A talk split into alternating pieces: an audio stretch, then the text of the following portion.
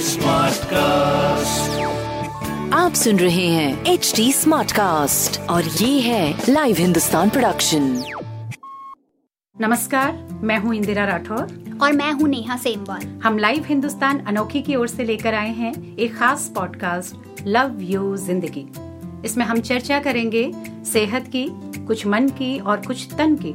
इसमें खान पान फिटनेस के अलावा न्यूट्रिशन को लेकर भी बहुत कुछ होगा।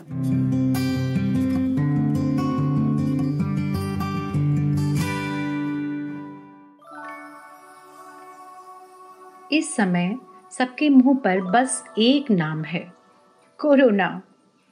हमारी उम्मीद से कहीं ज़्यादा ताकतवर, जिद्दी और घातक कोरोना मानव सभ्यता का सबसे बड़ा विलेन साबित हो रहा है। साइंटिस्ट इसकी काट ढूँढने में लगे हैं। इस नाउमीदी के बीच कभी कभार कुछ अच्छी खबरें भी सुनाई दे जाती हैं। एक तो ये कि ठीक होने वाले पेशेंट्स की रफ्तार बढ़ रही है। दूसरी ये कि प्लाज्मा थेरेपी का प्रयोग सफल हो रहा है। वैक्सीन पर भी तेज़ी से काम चल रहा है और हम उम्मीद कर सकते हैं कि जल्द ही कोरोना की वैक्सीन बनकर तैयार हो जाएगी। इस बीच में एक अच्छी खबर ये भी हमको सुनने को मिली कि दिल्ली में एक पूरा प्लाज्मा बैंक बना दिया गया है और इन्फेक्शन से ठीक होने वाले लोग अपने प्लाज्मा डोनेट भी कर रहे हैं। दरअसल कोविड से ठीक हो चुके लोगों के प्लाज्मा में कोविड 19 की एंटीबॉडीज मिली थी, जिनका इस्तेमाल मरीजों के लिए किया जा रहा है। पहले भी कई बीमारियों और इन्फेक्शंस में इनका प्रयोग किया जाता रहा है एक व्यक्ति के प्लाज्मा से दो लोगों का इलाज किया जा सकता है। तो फिर ये प्लाज्मा थेरेपी है क्या? कैसे होती है? आज के इस एपिसोड में मैं और नेहा इसी पर बात करेंगे। जी, बिल्कुल सही कहा आपने। जनरली प्लाज्मा थेरेपी का यूज़ इन्फेक्शन का पता लगाने के लिए किया जाता है, क्योंकि कई रोग इन्फेक्शन से ही होते हैं। वहीं अचानक चोट लगने या खिलाड़ियों के साथ खेल के दौरान होने वाली दुर्घटनाओं में भी इसका प्रयोग किया जाता है। इम्यूनिटी बढ़ाने में भी प्लाज्मा थेरेपी का इस्तेमाल होता है और एक खास मेंटल प्रॉब्लम में भी इसे यूज़ किया जाता है। अब सवाल ये उठता है कि किन लोगों को इस थेरेपी की ज़्यादा ज़रूरत होती है? हाँ नेहा मेडिकल लैंग्वेज में इसे प्लाज्मा फेरेसिस कहा जाता है।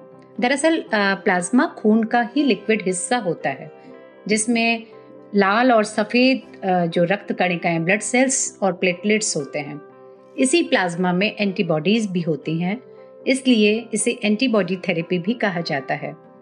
इस थेरेपी में एक व्यक्ति के शरीर में उन एंटीबॉडीज को पहुँचाया जाता है, जो किसी दूसरे व्यक्ति के शरीर में उस बीमारी से ठीक होने के दौरान बनी है। जो लोग ठीक हो चुके हैं, उनसे प्लाज्मा लेकर उन लोगों के शरीर में ट्रांसफ़र किया जाता है जो कि सीरियस इन्फेक्शन से जूझ रहे हैं। जी, अभी आपने बताया कि पहले भी कई बीमारियों में प्लाज्मा थेरेपी का प्रयोग किया गया है। Measles, polio, influenza H MERS और इबोला वायरस आदि में भी इसका प्रयोग सफल रहा है। बशर्ते बीमारी की शुरुआत में ही ये थेरेपी दे दी जाए। पर हाँ अभी ये प्रयोग के दौर में है।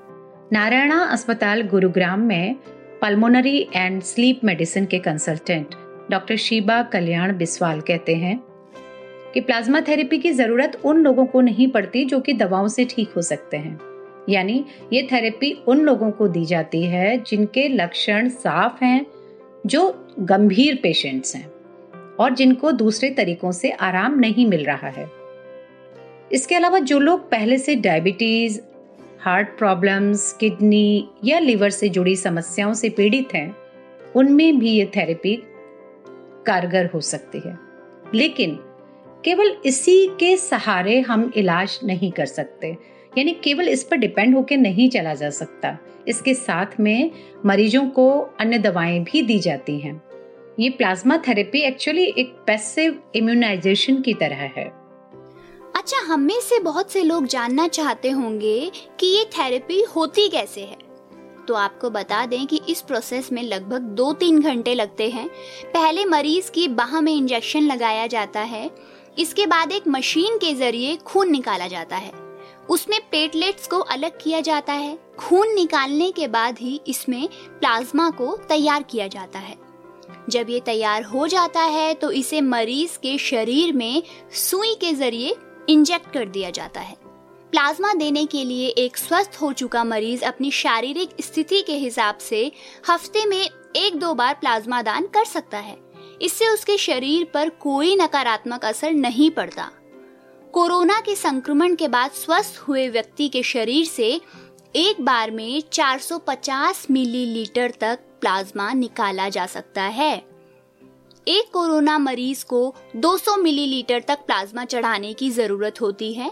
इस तरह से एक व्यक्ति का प्लाज्मा दो मरीजों के लिए पर्याप्त होता है।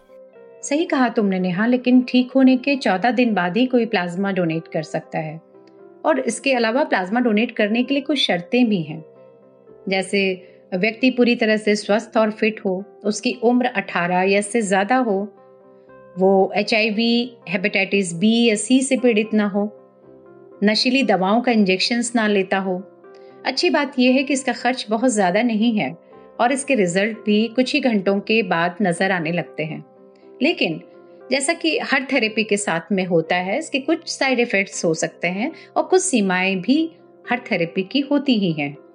जी, जैसे सबसे पहले इसमें ब्लड ग्रुप का मैच करना ज़रूरी होता है, जिस तरह ब्लड डोनेट करने के लिए ब्लड ग्रुप मैच कराया जाता है, वैसे ही मरीज़ के ब्लड ग्रुप के साथ प्लाज्मा मैच करना भी ज़रूरी है। ऐसे में जल्दी प्लाज्मा का इंतज़ाम होना थोड़ा मुश्किल होता है। साथ ही प्लाज्मा में मौजूद एंटीबॉडीज की मात्रा पर भी रिजल्ट्स डिपेंड करते हैं। ध्यान देने वाली बात यह है कि रोग से लड़ते हुए शरीर अपने आप एंटीबॉडीज बना रहा होता है। लेकिन कोविड 19 के संक्रमण में समस्या ये है कि जब तक शरीर में एंटीबॉडीज बनकर तैयार होती हैं, तब तक शरीर को काफ़ी नुकसान हो चुका होता है। बालाजी एक्शन मेडिकल इंस्टीट्यूट में पल्मोनोलॉजी कंसल्टेंट हैं डॉक्टर अनिमेश आर्य। वो कहते हैं कि ये थेरेपी वायरस को न्यूट्रलाइज करके उसके गंभीर नतीजों से बचा लेती है।